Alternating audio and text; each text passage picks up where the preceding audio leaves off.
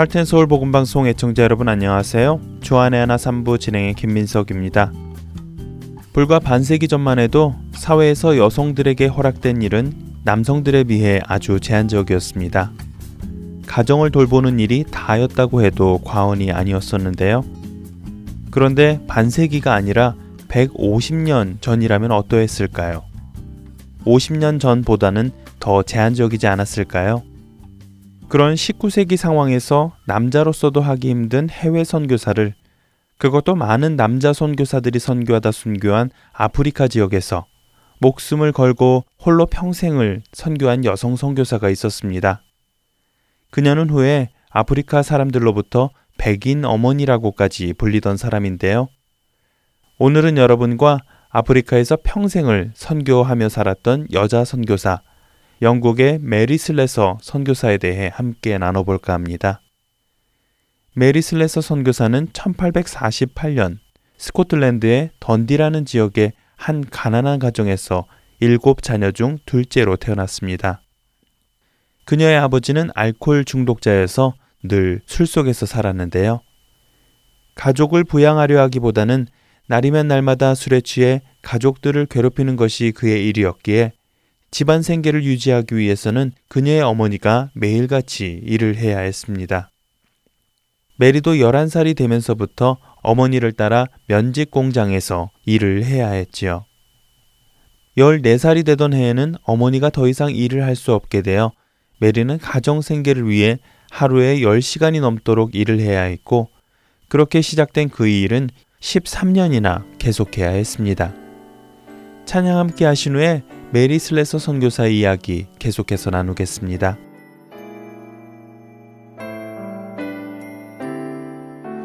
구주의 십자가 보혈로 죄 씻음 받기를 원하네 내 죄를 씻으신 주 이름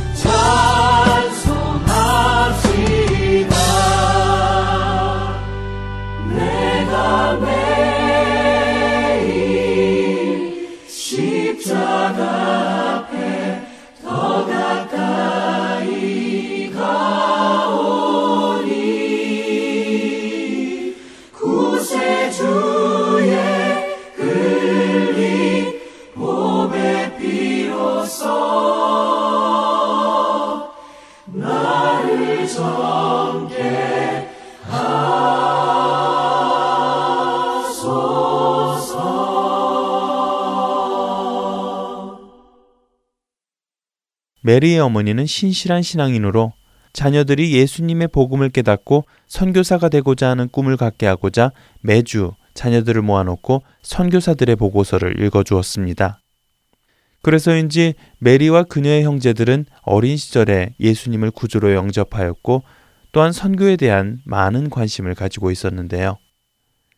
메리는 예수님을 인격적으로 만난 후로 자신의 힘든 삶에서 벗어나고자 하는 삶이 아닌 자신에게 주어진 삶 속에서 자신의 모습 속에서 그리스도의 형상이 나타나기를 소망하며 열심히 교회를 다니며 주일학교 교사로 예수 그리스도의 사랑을 전하였습니다. 아버지가 돌아가신 후에는 한 선교회에서 봉사를 시작하였고 20대 초부터는 퀸 스트리트 선교회를 통해 빈민가 사역을 하기 시작하였는데요. 물론 빈민가 사역을 하는데 사역을 방해하는 많은 무리들이 있었지만 메리는 그런 것들에 흔들리지 않고 사역에 전념을 다하였지요. 메리가 25살 때에는 선교에 대한 꿈을 가지고 있던 남동생이 결핵으로 세상을 떠납니다. 그리고 당시 메리에게 선교 사역에 대한 꿈을 꾸게 해주었던 아프리카 선교사 데이비드 리빙스톤도 세상을 떠났다는 소식이 들리지요. 그러자 메리는 데이비드 리빙스톤이 하던 일들을 이제 어떻게 할 것인가? 누가 그를 대신해 원주민들을 궁핍과 죽음에서 구할 것인가 하는 생각을 하게 됩니다. 그녀의 마음 속에 아프리카 선교에 대한 마음이 싹트기 시작한 것이지요. 그렇게 해서 선교사가 되기로 결단한 메리는 켈러바 선교회에 지원하여 1876년 여름 27살의 나이에 지금의 나이지아로 선교를 떠나게 됩니다. 19세기 아프리카에는 노예로 팔 사람들을 찾는 상인들로 가득할 때였습니다. 1876년 당시 그녀가 도착한 나이지리아 연안 역시도 마찬가지였지요. 당시 아프리카는 위험천만한 곳이어서 남자 선교사들도 대부분 안전한 백인 지구 내에서만 사역을 하고 있을 뿐이었습니다. 그런데도 메리는 내륙으로 들어가 선교를 개척하고 싶어 했고 이를 위해 현지어를 배우기 시작하였습니다. 하지만 아프리카에서 생활을 한 지 3년이 채 못 되어 말라리아에 걸린 그녀는 몸이 극도로 쇠약해져 결국에는 병가를 내고 스코틀랜드로 돌아가는데요. 스코틀랜드 집에서 휴식을 취하며 병이 호전된 메리는 다시 복음을 전하고자 아프리카로 돌아갑니다. 그리고 그녀가 아프리카에 도착하였을 때 그녀가 그토록 바라던 내륙 선교가 현실로 이루어집니다. 그녀는 기뻤습니다. 생명의 위협이 있기는 하였지만 예수님의 복음을 자신의 입으로 또 자신의 삶으로 아프리카 원주민들에게 전할 수 있는 것이 너무 기뻤습니다. 그렇게 해서 메리는 아프리카 순회 설교사로 정글 사이에 있는 마을들을 돌아다니며 복음을 전하기 시작하였는데요. 당시 원주민들은 마법과 미신, 잔인한 부족 관습 때문에 메리가 전하는 복음에는 관심이 없었습니다. 특히 어떤 부족은 쌍둥이가 태어나는 것이 악한 영의 저주라고 믿어 쌍둥이가 태어나면 아기를 죽이고 엄마는 부족에서 쫓아내는 관습이 있었습니다. 메리는 그런 부족을 찾아가 복음을 전하는 한편 잘못하면 자신이 죽을 수 있음에도 불구하고 쌍둥이들과 엄마들을 탈출시키고 보살피며 그들에게 복음을 전하기 시작하지요. 아주 위험한 일이었지만 메리의 목숨을 건 이 노력은 그런 악습이 멈춰지는 결과를 가져오게 됩니다. 또한 이 일을 통해 부족들 간의 상당한 신뢰를 얻은 메리는 부족들 간의 분쟁이 있으면 그 분쟁의 중재자가 되어 문제를 해결해주는 역할까지 감당하게 되었고 사람들로부터 존경까지 받게 됩니다. 그렇게 해서 더 용기를 얻은 메리는 더 내륙 깊숙이 들어가 선교를 하기로 결심을 합니다. 주 예수 날 사랑하신 세상의 그 누구와도 비교할 수도 비견할 수도 없네. 세상의 모든 것을 준다 해도 바꿀 수 없네. 그 사랑 주의 귀한 사랑. 주 예수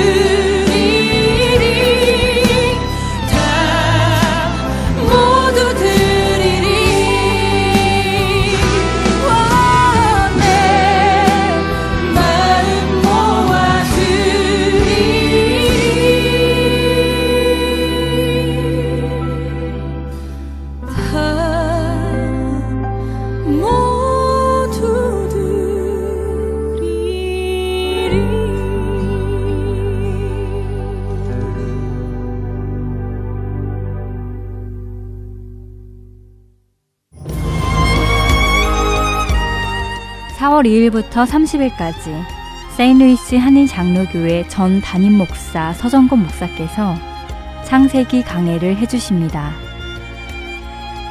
성경 강해는 주안의 하나 사부에서 들으실 수 있습니다.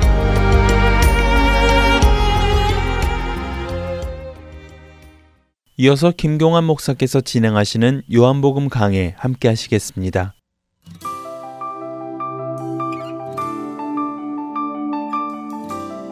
애청자 여러분 안녕하십니까? 오늘은 요한복음 강의 두 번째 시간으로 요한복음에 쓰여진 목적에 대해서 함께 말씀을 나눌까 합니다. 아, 요한복음에 쓰여진 목적을 아는 것은 대단히 중요합니다. 그래서 저는 이번 주와 다음 주 2주간에 걸쳐서 이 요한복음에 쓰여진 목적에 대해서 함께 말씀을 나눠볼까 합니다. 아, 요한복음을 기록한 목적은 예, 요한복음 안에서 직접 찾아볼 수 있습니다. 요한복음 20장 30절에서 31절에 적혀 있습니다. 예수께서 제자들 앞에서 이 책에 기록되지 아니한 다른 표적도 많이 행하셨으나 오직 이것을 기록함은 너희로 예수께서 하나님의 아들 그리스도이심을 믿게 하려 하며 또 너희로 믿고 그 이름을 힘입어 생명을 얻게 하려 함이니라. 아, 요한이 예, 마지막에 그 요한복음에 쓰여진 목적을 이야기하면서 요한복음 전체를 아우르는 아주 중요한 단어들을 어, 사용하고 있습니다. 이미 요한복음 안에 많이 등장했던 아주 중요한 단어들입니다. 우리가 이 단어들의 의미를 제대로 어, 이해하게 되면 요한이 요한복음을 쓴 목적이 무엇인지를 깨달아 알게 됩니다. 그래서 키는 이 단어들을 함께 공부하는 것입니다. 몇 가지 중요한 단어가 있는데 그 중에 첫 번째 단어가 이 표적이라고 하는 단어입니다. 표적은 헬라어로 세메인이라고 기록되어 있습니다. 영어로는 사인이라고 번역되어져 있어요. 동일한 사건을 공간복음에서는 이 표적이라고 이야기하고 있지 않고 기적, 그러니까 헬라어로 두나미스라는 어, 단어를 사용해서 기록하고 있습니다. 표적과 기적은 서로 다른 의미를 지니고 있죠. 기적은 그 사건 자체가 시위성을 내포하고 있습니다. 즉, 사건 자체가 하나님의 그 파워를 보여주는 것이라고 이해하면 됩니다. 이에 반해 표적은 사건 자체의 시위성을 강조하고 있지 않습니다. 오히려 그 특정 사건을 통해서 또 다른 세계를 보여주는 하나의 그 사인판 역할을 하고 있다고 이해하면 됩니다. 교통 사인판을 생각하시면 됩니다. 여러분, 교통 사인판의 역할이 무엇입니까? 교통 사인판은 무엇인가 오고 있음을 암시해 주거나 표시판의 역할로서 이 가야 할 방향을 제시하고 있죠. 그러니까 교통 사인판을 제대로 보는 사람은 뭐 사인판 자체 디자인이 어떠한지 질문하지 않습니다. 그 재료가 무엇인지 묻지 않습니다. 그저 사인판의 의미를 파악하고 그 방향을 따라갑니다. 요한복음의 사인판, 즉 표적도 마찬가지죠. 예, 표적인 그 사인판 자체에 보다는 표적에 담긴 의미를 발견하려고 애를 쓰고 그 표적이 가리키는 방향을 예, 따라가려고 애를 쓴다는 것입니다. 자, 요즘 그 티베트를 가보면 그 과거에 그 차마고도가 있습니다. 그런데 그 차마고도가 지금은 군사도로나 관광도로로 다 바뀐 것을 발견하게 됩니다. 티베트 지역은 해발 고도가 워낙 높고 지형이 험합니다. 커다란 버스가 다닐 정도의 도로를 놓는다는 것이 용이하지 않습니다. 그런데 중국 정부는 엄청난 자원을 들여가지고 그런 높은 지형, 험한 지형에 버스가 다닐 정도의 커다란 도로를 놨습니다. 그리고 교통사고가 빈번하게 일어나고 교통 혼잡이 심한 지역에는 아주 뭐 기가 막힌 디지털 사인판을 걸어 놓았어요. 그 디지털 사인판을 걸어 놓은 목적은 분명합니다. 교통 혼잡을 막기 위함이고 교통사고 횟수를 줄이기 위함입니다. 그런데 이상하게도 그 사인판이 등장하면서 교통 혼잡은 더 심해지고 교통사고는 더 빈번하게 일어났습니다. 왜 그랬을까요? 이 티베트에서 태어난 이 운전수들은 디지털 사인판을 본 적이 없습니다. 그 디지털 사인판을 처음으로 보게 되니까 하도 신기해서 그 사인판 밑에 차를 멈추고 그 사인판을 감상했기 때문이라고 합니다. 자, 요한복음에 등장하는 표적도 마찬가지입니다. 표적을 보고 너무 신기해서 그 표적 밑에 머물러서 열광하다 보면 유대인들이 범한 오리를 똑같이 범하게 된다는 겁니다. 표적의 의미를 알고 표적의 방향을 따라잡지 못한다는 거예요. 자, 요한복음에는 몇 개의 표적이 등장합니까? 일곱 개의 표적이 등장합니다. 그런데 요한복음의 저자는 예수님이 이 책에 기록되지 아니한 다른 표적도 많이 행했다. 근데 그 가운데서 일곱 개만 뽑아서 기록했다라고 이야기합니다. 왜 일곱입니까? 여러 표적 중에서 이 일곱 개는 일곱이라는 숫자는 완전 숫자입니다. 여러 표적 중에서 일곱 개의 대표성인 표적을 골라서 예, 기록한 것입니다. 어떤 목적을 가지고 일곱 개를 뽑아서 기록하고 있죠? 본문이 이야기하고 있습니다. 하나님의 아들 그리스도이심을 믿게 하기 위해서 그랬다는 거예요. 좀 더 정확하게 표현하면 이 일곱 개의 표적은 어떻게 하나님의 아들이신 예수님이 그리스도가 되셨는지를 증거하고 있고 예, 그것을 바라보는 우리 독자들이 그 예수 그리스도가 메시아인 것을 믿게 하기 위해서 기록했다고 예, 되어 있습니다. 여기 두 번째 중요한 단어가 등장하죠. 예, 하나님의 아들이라는 단어입니다. 자, 오늘 이 말씀은 요한복음 1장, 그러니까 요한복음의 서문에 해당하는 요한복음 1장과 이 수미상관을 이루는 말씀입니다. 좀 어려운 말씀입니다만 예, 요한복음을 이해하는데 아주 중요한 어법이기 때문에 좀 설명을 하자면 수미상관은 문법적으로 처음과 말미에 등장하여 그 중간의 내용을 감싸는 데 사용되어지는 하나의 어법입니다. 그러니까 요한이 결론적으로 요한복음의 목적을 이야기할 때 이 말씀하고 있는 이 본문, 오늘 20장 30절에 31절의 말씀은 이미 요한복음 1장에서 모두 언급되어진 내용이에요. 그 가운데서도 이 예수가 하나님의 아들 그리스도라는 이 개념은 세례 요한, 사도 요한이 아니고 세례 요한의 입술에서 이미 선포된 내용입니다. 그래서 요 말씀, 이 단어를 깨달아 알게 되면 또한 요한복음 쓰신 목적에 대해서 우리가 좀더 밝혀할 수 있게 될 겁니다. 자, 먼저 이 하나님의 아들이라고 하는 이 단어는 예수님이 누구이신지를 계시해 주는 아주 중요한 단어입니다. 예수님의 두 가지면 정체성과 소명을 아우르는 단어입니다. 먼저 하나님의 아들이라는 단어는 예수님이 누구이신지를 보여주고 있죠. 첫 번째 시간에 요한복음의 그 저자에 대해서 제가 말씀을 나눴습니다. 요한복음의 저자에 대해서 말씀을 나누면서 요한복음 1장 18절이 아주 중요한 말씀이다라고 이야기를 했습니다. 본래 하나님을 본 사람이 없을 때 아버지 품속에 있는 독생하신 하나님이 나타내셨느니라. 하나님의 아들이 누구냐? 창조주 하나님의 가슴을 열어주신 분. 그래서 창조주 하나님의 가슴 덩어리, 창조주 하나님을 100% 완벽하게 계시하신 분이라고 지난주에 제가 골자를 말씀드렸습니다. 자, 그런데 오늘 세례 요한의 고백을 통해서 하나님 품에서 하나님을 완벽하게 계시해 주신 그분이 어떤 소명을 이루셨는가를 우리에게 말씀해 주고 있어요. 네, 1장 29절에서 34절을 보시면 이렇게 기록되어 있습니다. 이튿날 요한이 예수께서 자기에게 나오심을 보고 이르되 보라 세상 죄를 지고 가는 하나님의 어린 양이로다. 이렇게 선포합니다.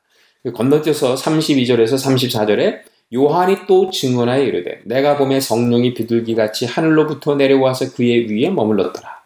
나도 그를 알지 못했으나 나를 보내 물로 세례를 베풀라 하신 그이가 나에게 말씀하시되 성령이 내려서 누구 위에든지 머무는 것을 보거든 그가 곧 성령으로 세례를 베푸는 이인 줄 알라 하셨기에 내가 보고 그가 하나님의 아들이심을 증언하였노라 하니라.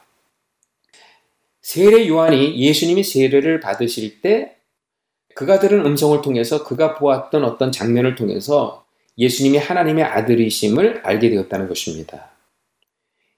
세례 요한이 예수님을 보면서 하나님의 아들이라고 선포했을 때는 하나님의 아들이신 예수님의 소명이 무엇인지를 염두에 두고 이 말씀을 선포한 거죠.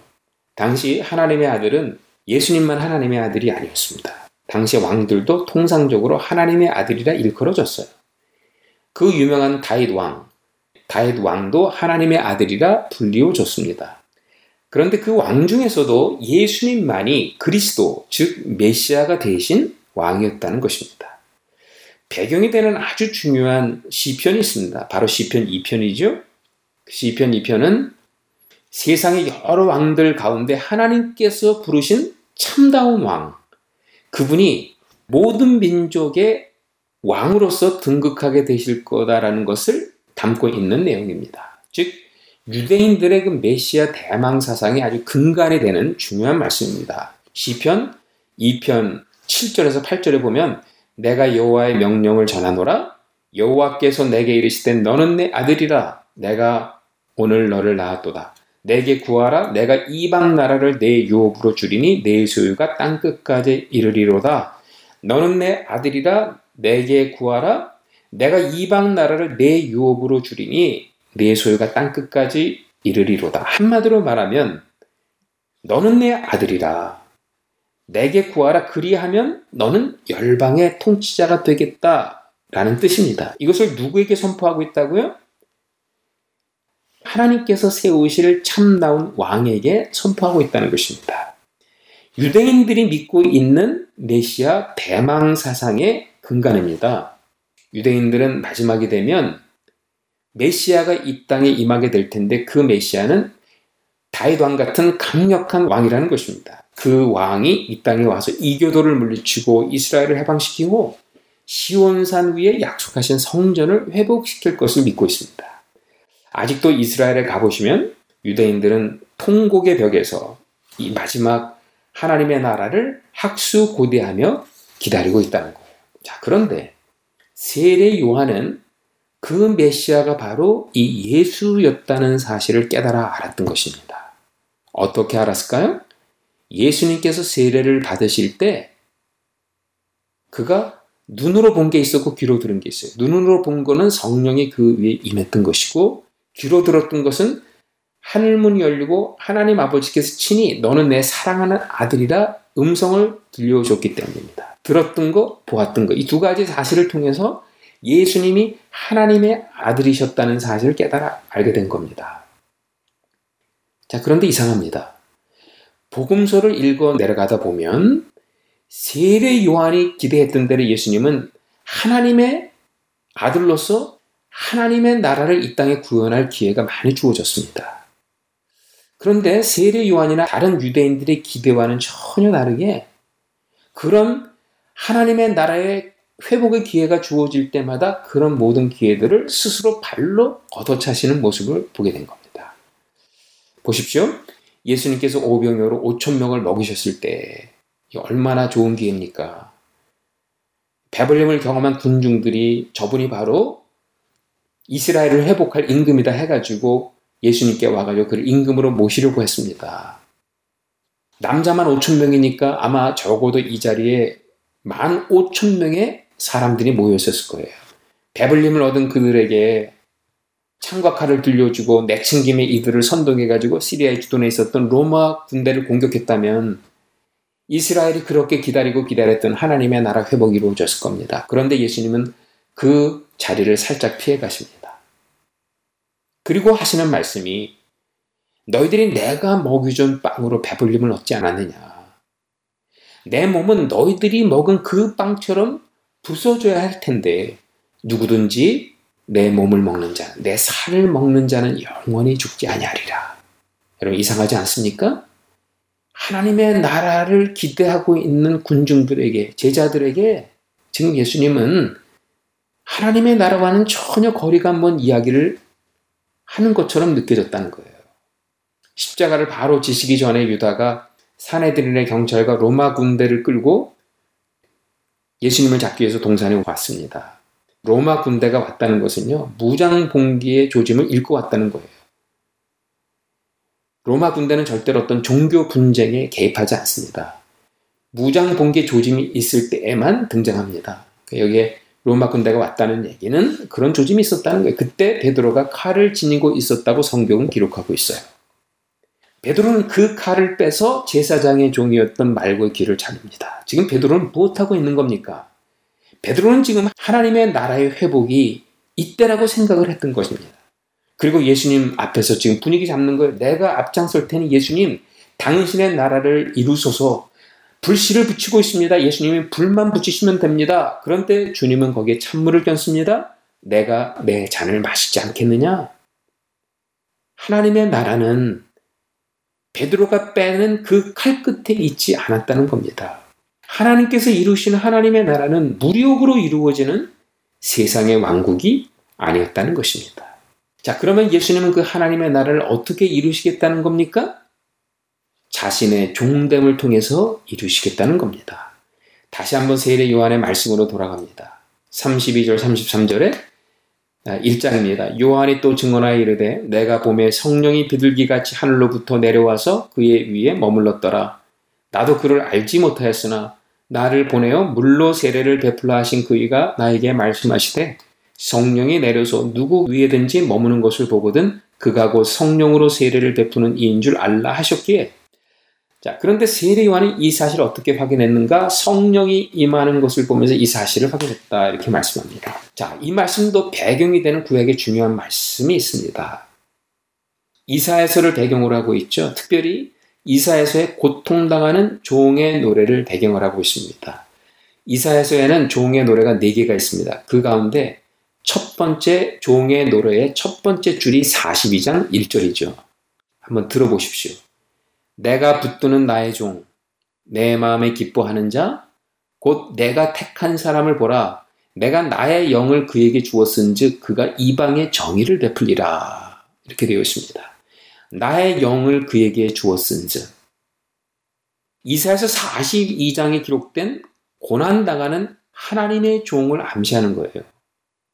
이 말씀의 근거에서 세례 요한은 예수님께서 성령이 임하신 그분이 자신의 종됨을 통해 하나님의 나라를 이룰 뿐임을 알게 되었다는 거예요. 자, 마태복음에 예수님께서 세례 받는 장면에도 이사에서 42장 1절이 등장합니다. 근데 이 42장 1절 말씀 중에 마태는 내 기뻐하는 자라는 표현을 사용해서 예수님의 고난당하는 하나님의 종을 암시하고 있어요. 근데 요한복음은 동일한 구절에서 내 기뻐하는 자 대신에 나의 영을 그에게 주었은즉 즉 성령을 받을 뿐임을 강조하고 있었다는 겁니다. 둘다다 종의 노래에 등장하는 호칭입니다. 이사야서를 계속 읽다 보면 고난 당하는 하나님의 종은 결국은 사람에게 멸시와 천대를 받고 죽임을 당할 존재임을 말씀하고 있습니다. 이사야서 49장 7절에 보니까 이스라엘의 구속자, 이스라엘의 거룩한 이이신 여호와께서 사람에게 멸시를 당하는 자, 백성에게 미움을 받는 자, 관원들에게 종이 된 자에게 이같이 이르시되 왕들이 보고 일어서며 고관들이 경배하리니 이는 이스라엘의 거룩하신 이 신실하신 여호와 그가 너를 택하였음이니라. 그 유명한 이사야서의 그 종의 노래의 핵심이 되는 말씀 그는 실로 우리의 질고를 지고 우리의 슬픔을 당하였거늘 우리는 생각하기를 그는 징벌을 받아 하나님께 맞으며 고난을 당한다 하였노라. 우리는 다 양 같아서 그릇 행하여 각기 제 길로 갔거늘 여호와께서는 우리 무리의 죄악을 그에게 담당시키셨도다. 이것을 세례 요한이 깨달아 알았던 것 같습니다. 즉 예수님은 이 땅에 하나님의 나라를 이루실 분인데 그 방법은 세상의 칼과 창을 가지고 무력으로 이루는 하나님의 나라가 아니었다는 거예요. 오히려 예수님 자신이 고난을 당하는 종이 되심으로 이루는 하나님의 나라였습니다. 도살장으로 끌려가는 양이 되어 우리의 죄와 질고를 대신 짊어짐으로 이루는 하나님의 나라였던 겁니다. 그래서 세리와는 두 번이나 예수님을 보면서 보라 세상 죄를 지고 가는 하나님의 어린 양이로다 선포했던 거죠. 한 번은 홀로 예수님을 보면서 세상 죄를 지고 가는 하나님의 어린 양이로다 이렇게 선포했어요. 그런데 그 다음 날에는 두 제자 사이에서 보라 세상 죄를 지고 가는 하나님의 어린 양이로다 선포했더니 세례 요한을 따랐던 그 두 제자가 세례 요한을 떠나 이제는 예수님을 따르기 시작했다는 내용입니다. 왜 두 제자입니까? 두 증인 아닙니까? 세례 요한의 선포가 법적인 정통성을 갖기 위해서는 두 명의 증인이 필요했습니다. 바로 그 두 제자가 증인이 되어서 세례 요한의 선포는 정말 옳았다를 우리에게 말씀하고 있는 것이죠. 예수님은 하나님의 나라를 자신의 희생적 죽음을 통해서 이루실 분이라는 것입니다. 예수님은 분명히 왕으로 군림하실 것입니다. 그런데 그 방법은 바로 자신이 죽임을 당하는 어린 양이 되어야 가능했다는 것입니다. 여러분, 하나님의 나라가 무엇입니까? 하나님의 나라는 로마, 팔레스타인, 소아시아 같은 이 땅의 지리적인 영역이 아니라는 것입니다. 그렇기 때문에 예수님께서 상대하신 왕권 또한 시저가 통치하는 로마 왕국이 아니었어요. 헤롯이 통치하는 유다 왕국이 아니었습니다.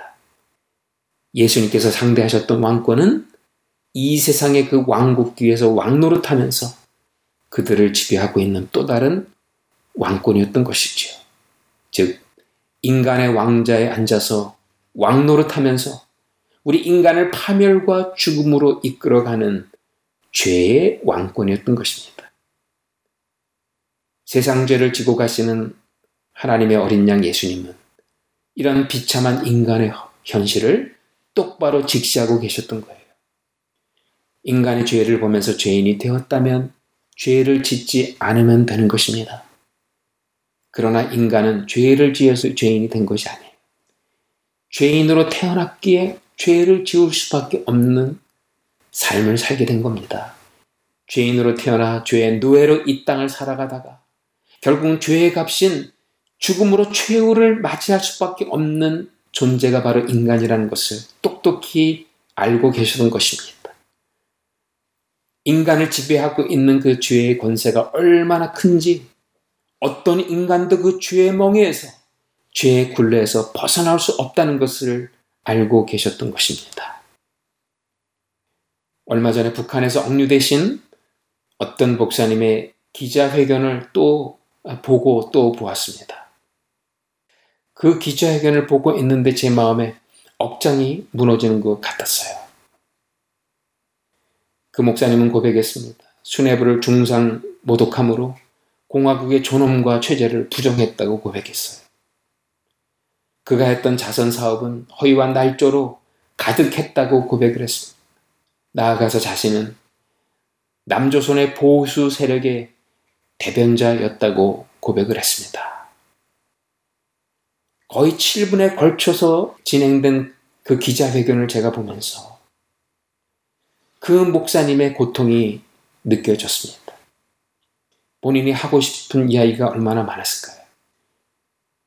본인의 확신, 그 땅을 생각하는 본인의 확신 얼마나 그 목사님은 밝히고 싶었을까요?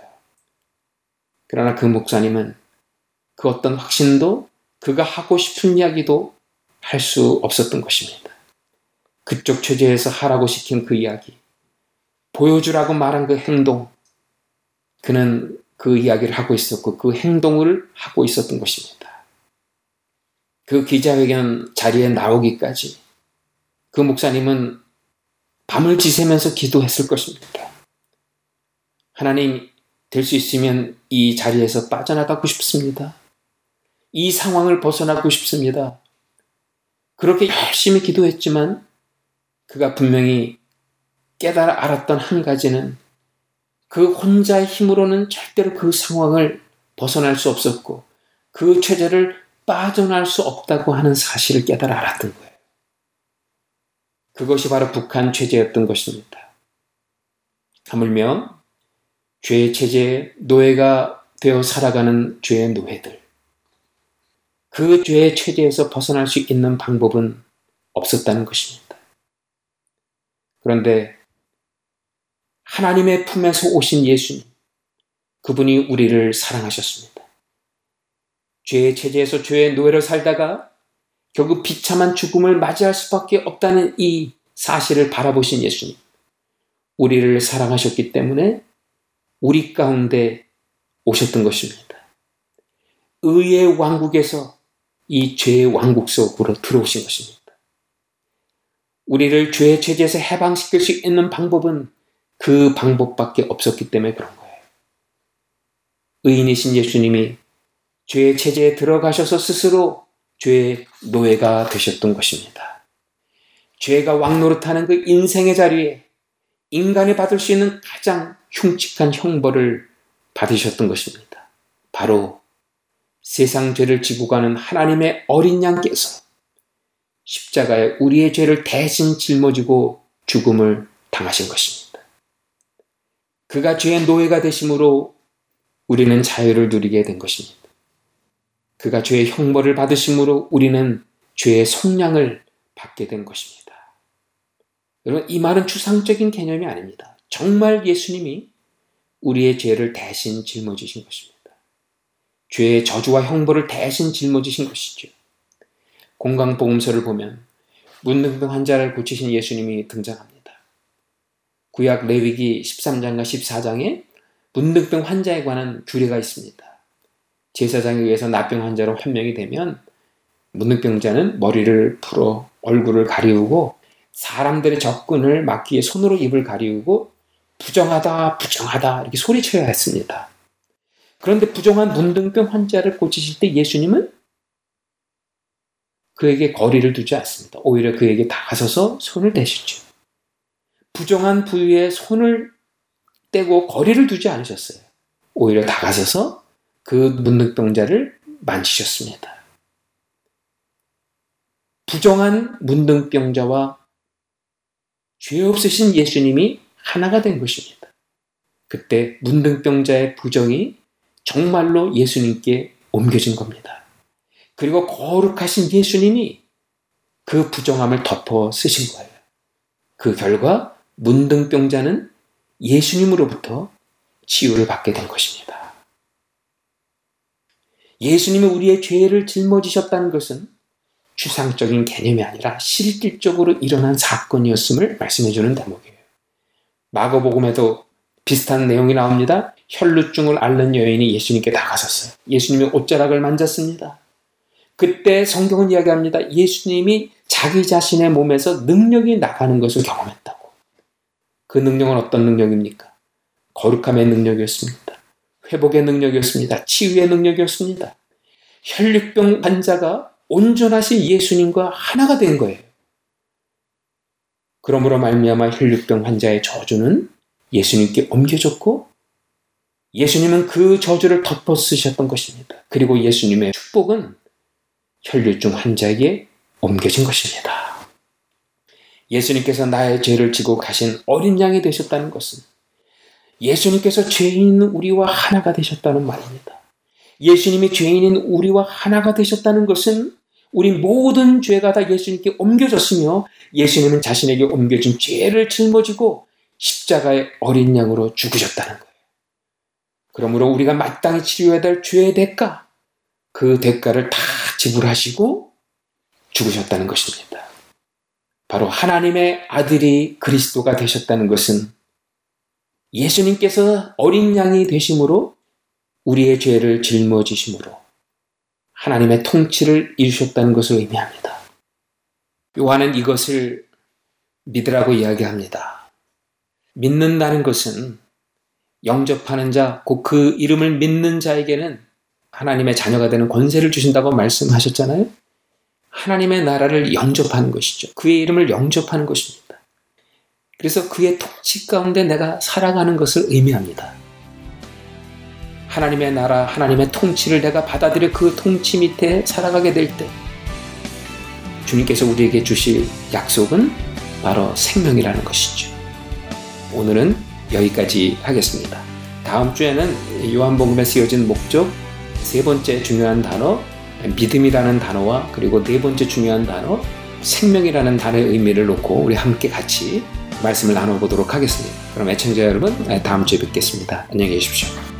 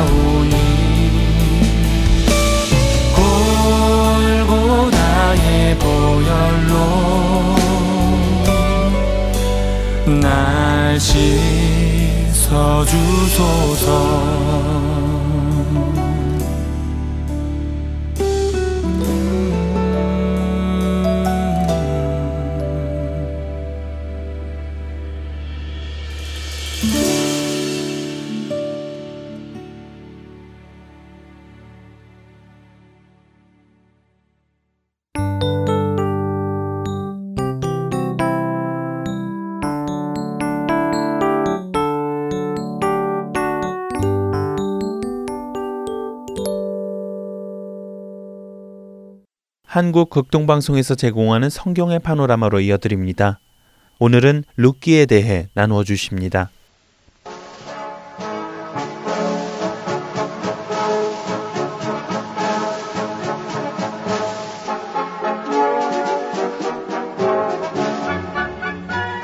성경의 파노라마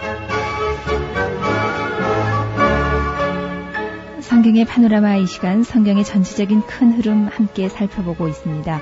노후호 목사님이십니다. 목사님 안녕하세요. 반갑습니다. 김성윤입니다.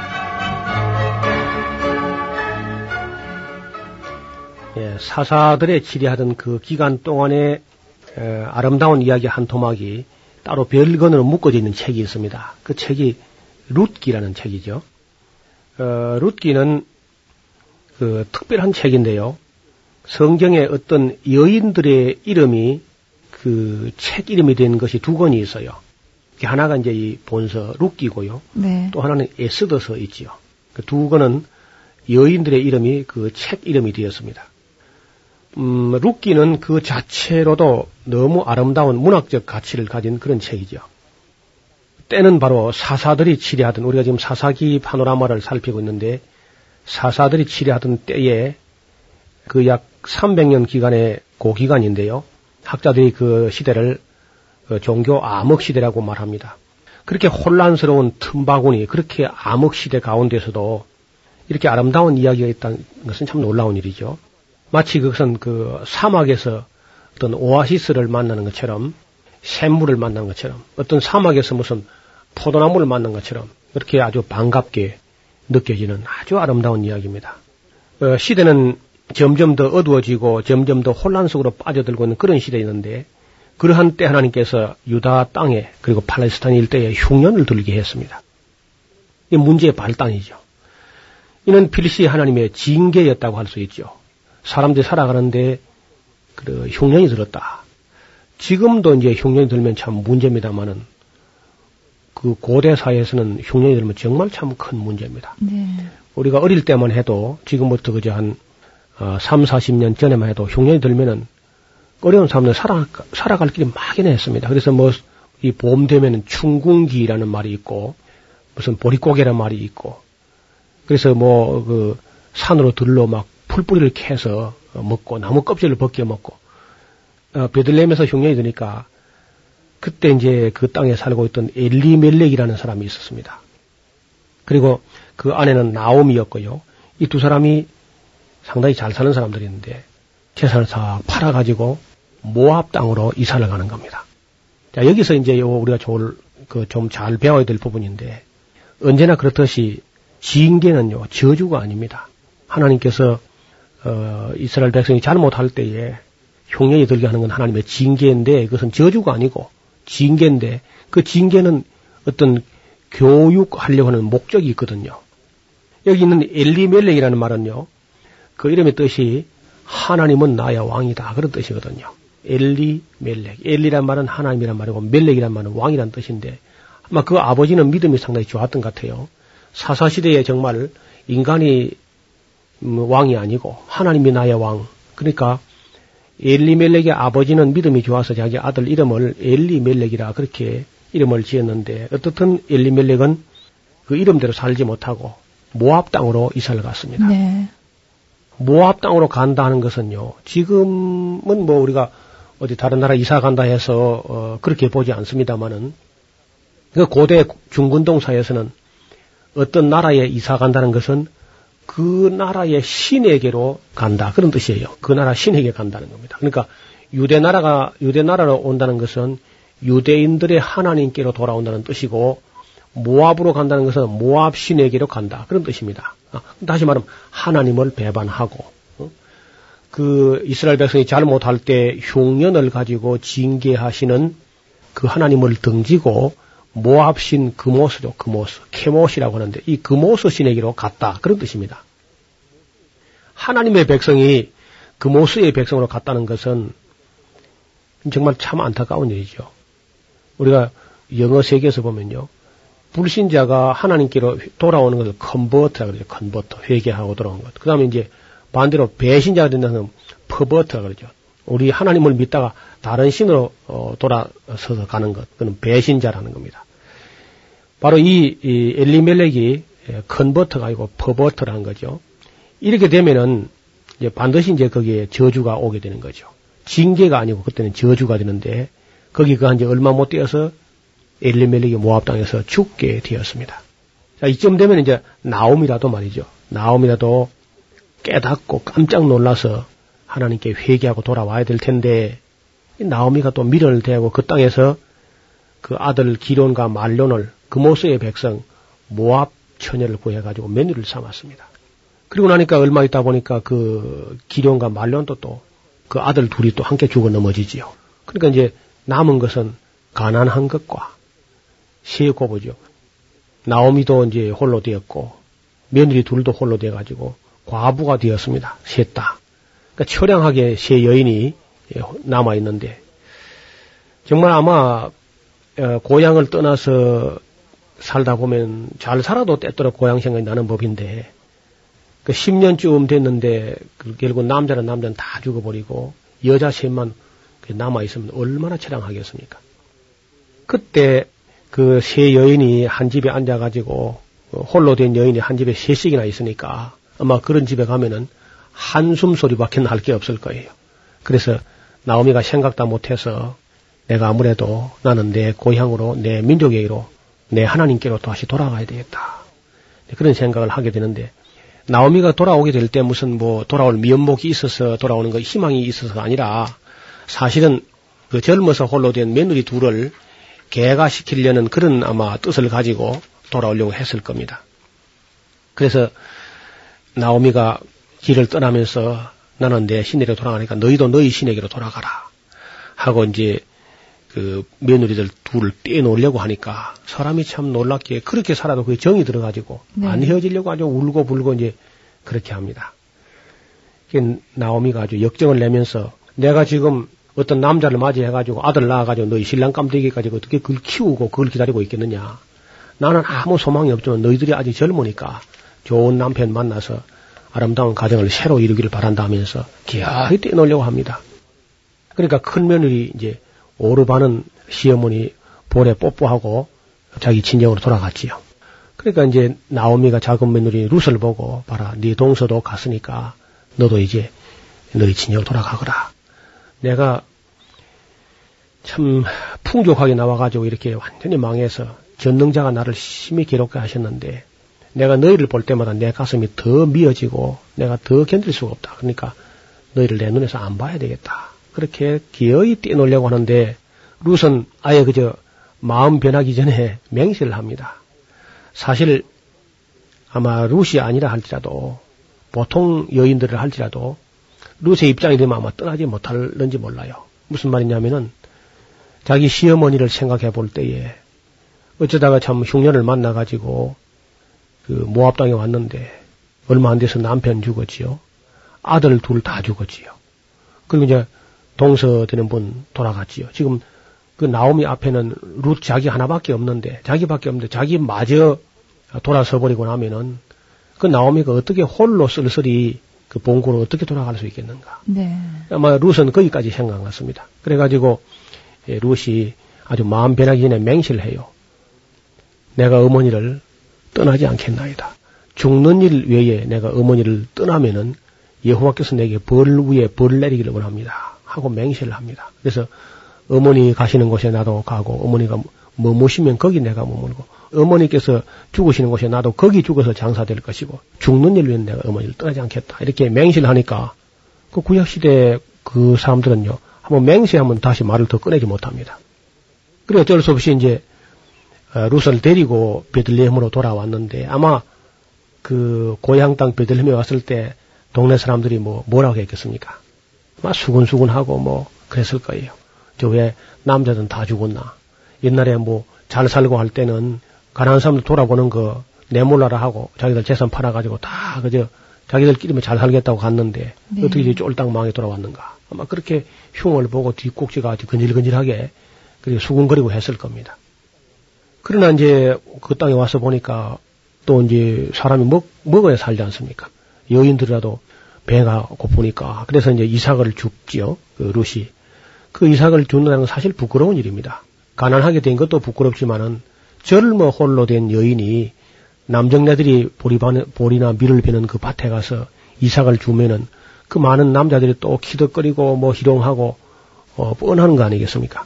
그 그런 부끄러움을 무릅쓰고 롯이 그 이삭을 줍는데 마침 그 이삭 주는 집이 베들레헴에서 그 유력한 사람이고 또 엘리멜렉하고는 근족이 되고요. 친족이 되기도 하고 또 아주 후덕한 사람 집에 가서 이삭을 준 거죠. 나중에 이제 우리가 살펴보면은 그 룻기를 자세히 보면은 그 나라에 법이 있어가지고 어떻게 어려움을 겪어가지고 가정이 몰락하게 됐을 때 그 근족이나 친족이 그 기업을 다시 있게 해주는 그 가정을 세워주고 있게 해주는 그런 법이 있었는데 그것은 구약성경 레위기 19장에 그런 법이 있고 25장에 그런 법이 있거든요. 긍휼의 법이라고 레위기 25장에 그런 말씀이 있는데 그 법을 쫓아서 결국은 그 루시라는 여인이 자기 젊어서 자기 부끄러움을 개치 않고 시어머니를 생각하고 그렇게 했다가 또 그 보아스의 밭에서 이삭을 줍는 것을 부끄러워 여기지 않고 묵묵히 아주 현숙하게 일을 했는데 나중에는 이 룻이 그 보아스의 안방을 차지하게 됩니다. 그리고 이 보아스하고 룻하고 사이에서 오벳이라는 사람이 태어나게 되죠. 그래서 오벳이 이세를 낳고 이세가 다윗왕을 낳았기 때문에 결국은 어, 룻은 에, 다윗왕의 할머니가 된 거죠. 이방 여자 모함 여자 룻이라도 하나님께 돌아오니까 이렇게 예, 하나님께서 그를 품어 주신 것입니다. 성경의 파노라마 노후호 목사님이셨습니다. 목사님 고맙습니다. 감사합니다. 김성윤이었습니다.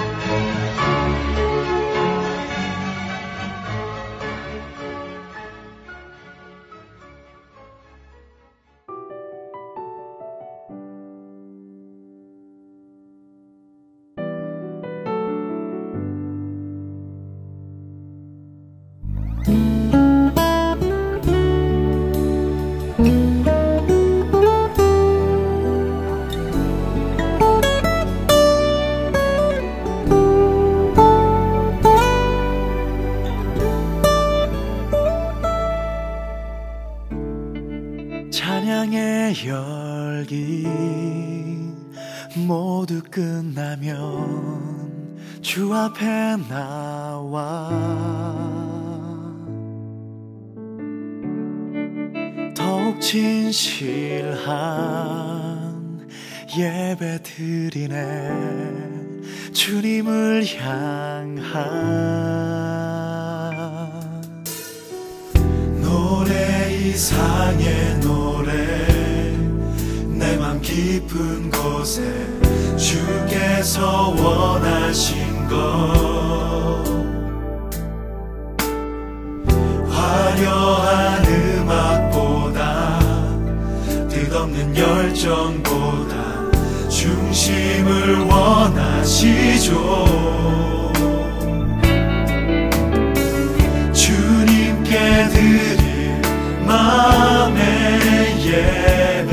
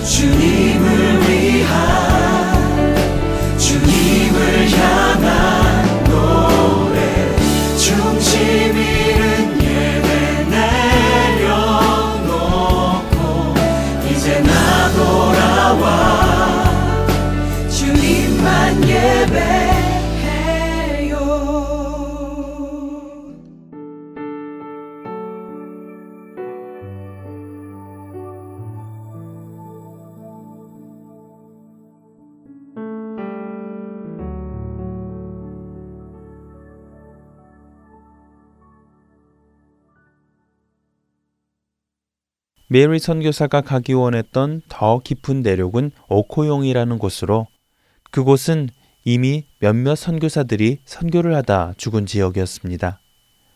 누가 봐도 그곳은 독신 여성의 몸으로는 들어갈 수 없는 곳이었지요. 하지만 자신의 입으로 자신의 몸으로 예수님의 사랑을 전하고 싶어 했던 메리는 모든 사람들의 반대에도 불구하고 또 자신 안에 있는 두려움마저도 뒤로 한 채 오로지 복음을 전한다는 일념으로 오코용으로 들어가게 되는데요. 그런데 그 순간 그녀에게는 뜻밖의 일이 벌어집니다. 오코용 왕이 그녀의 용기에 감명받아 그녀를 위해 선교 사역을 할 수 있도록 도와준다는 것이었습니다.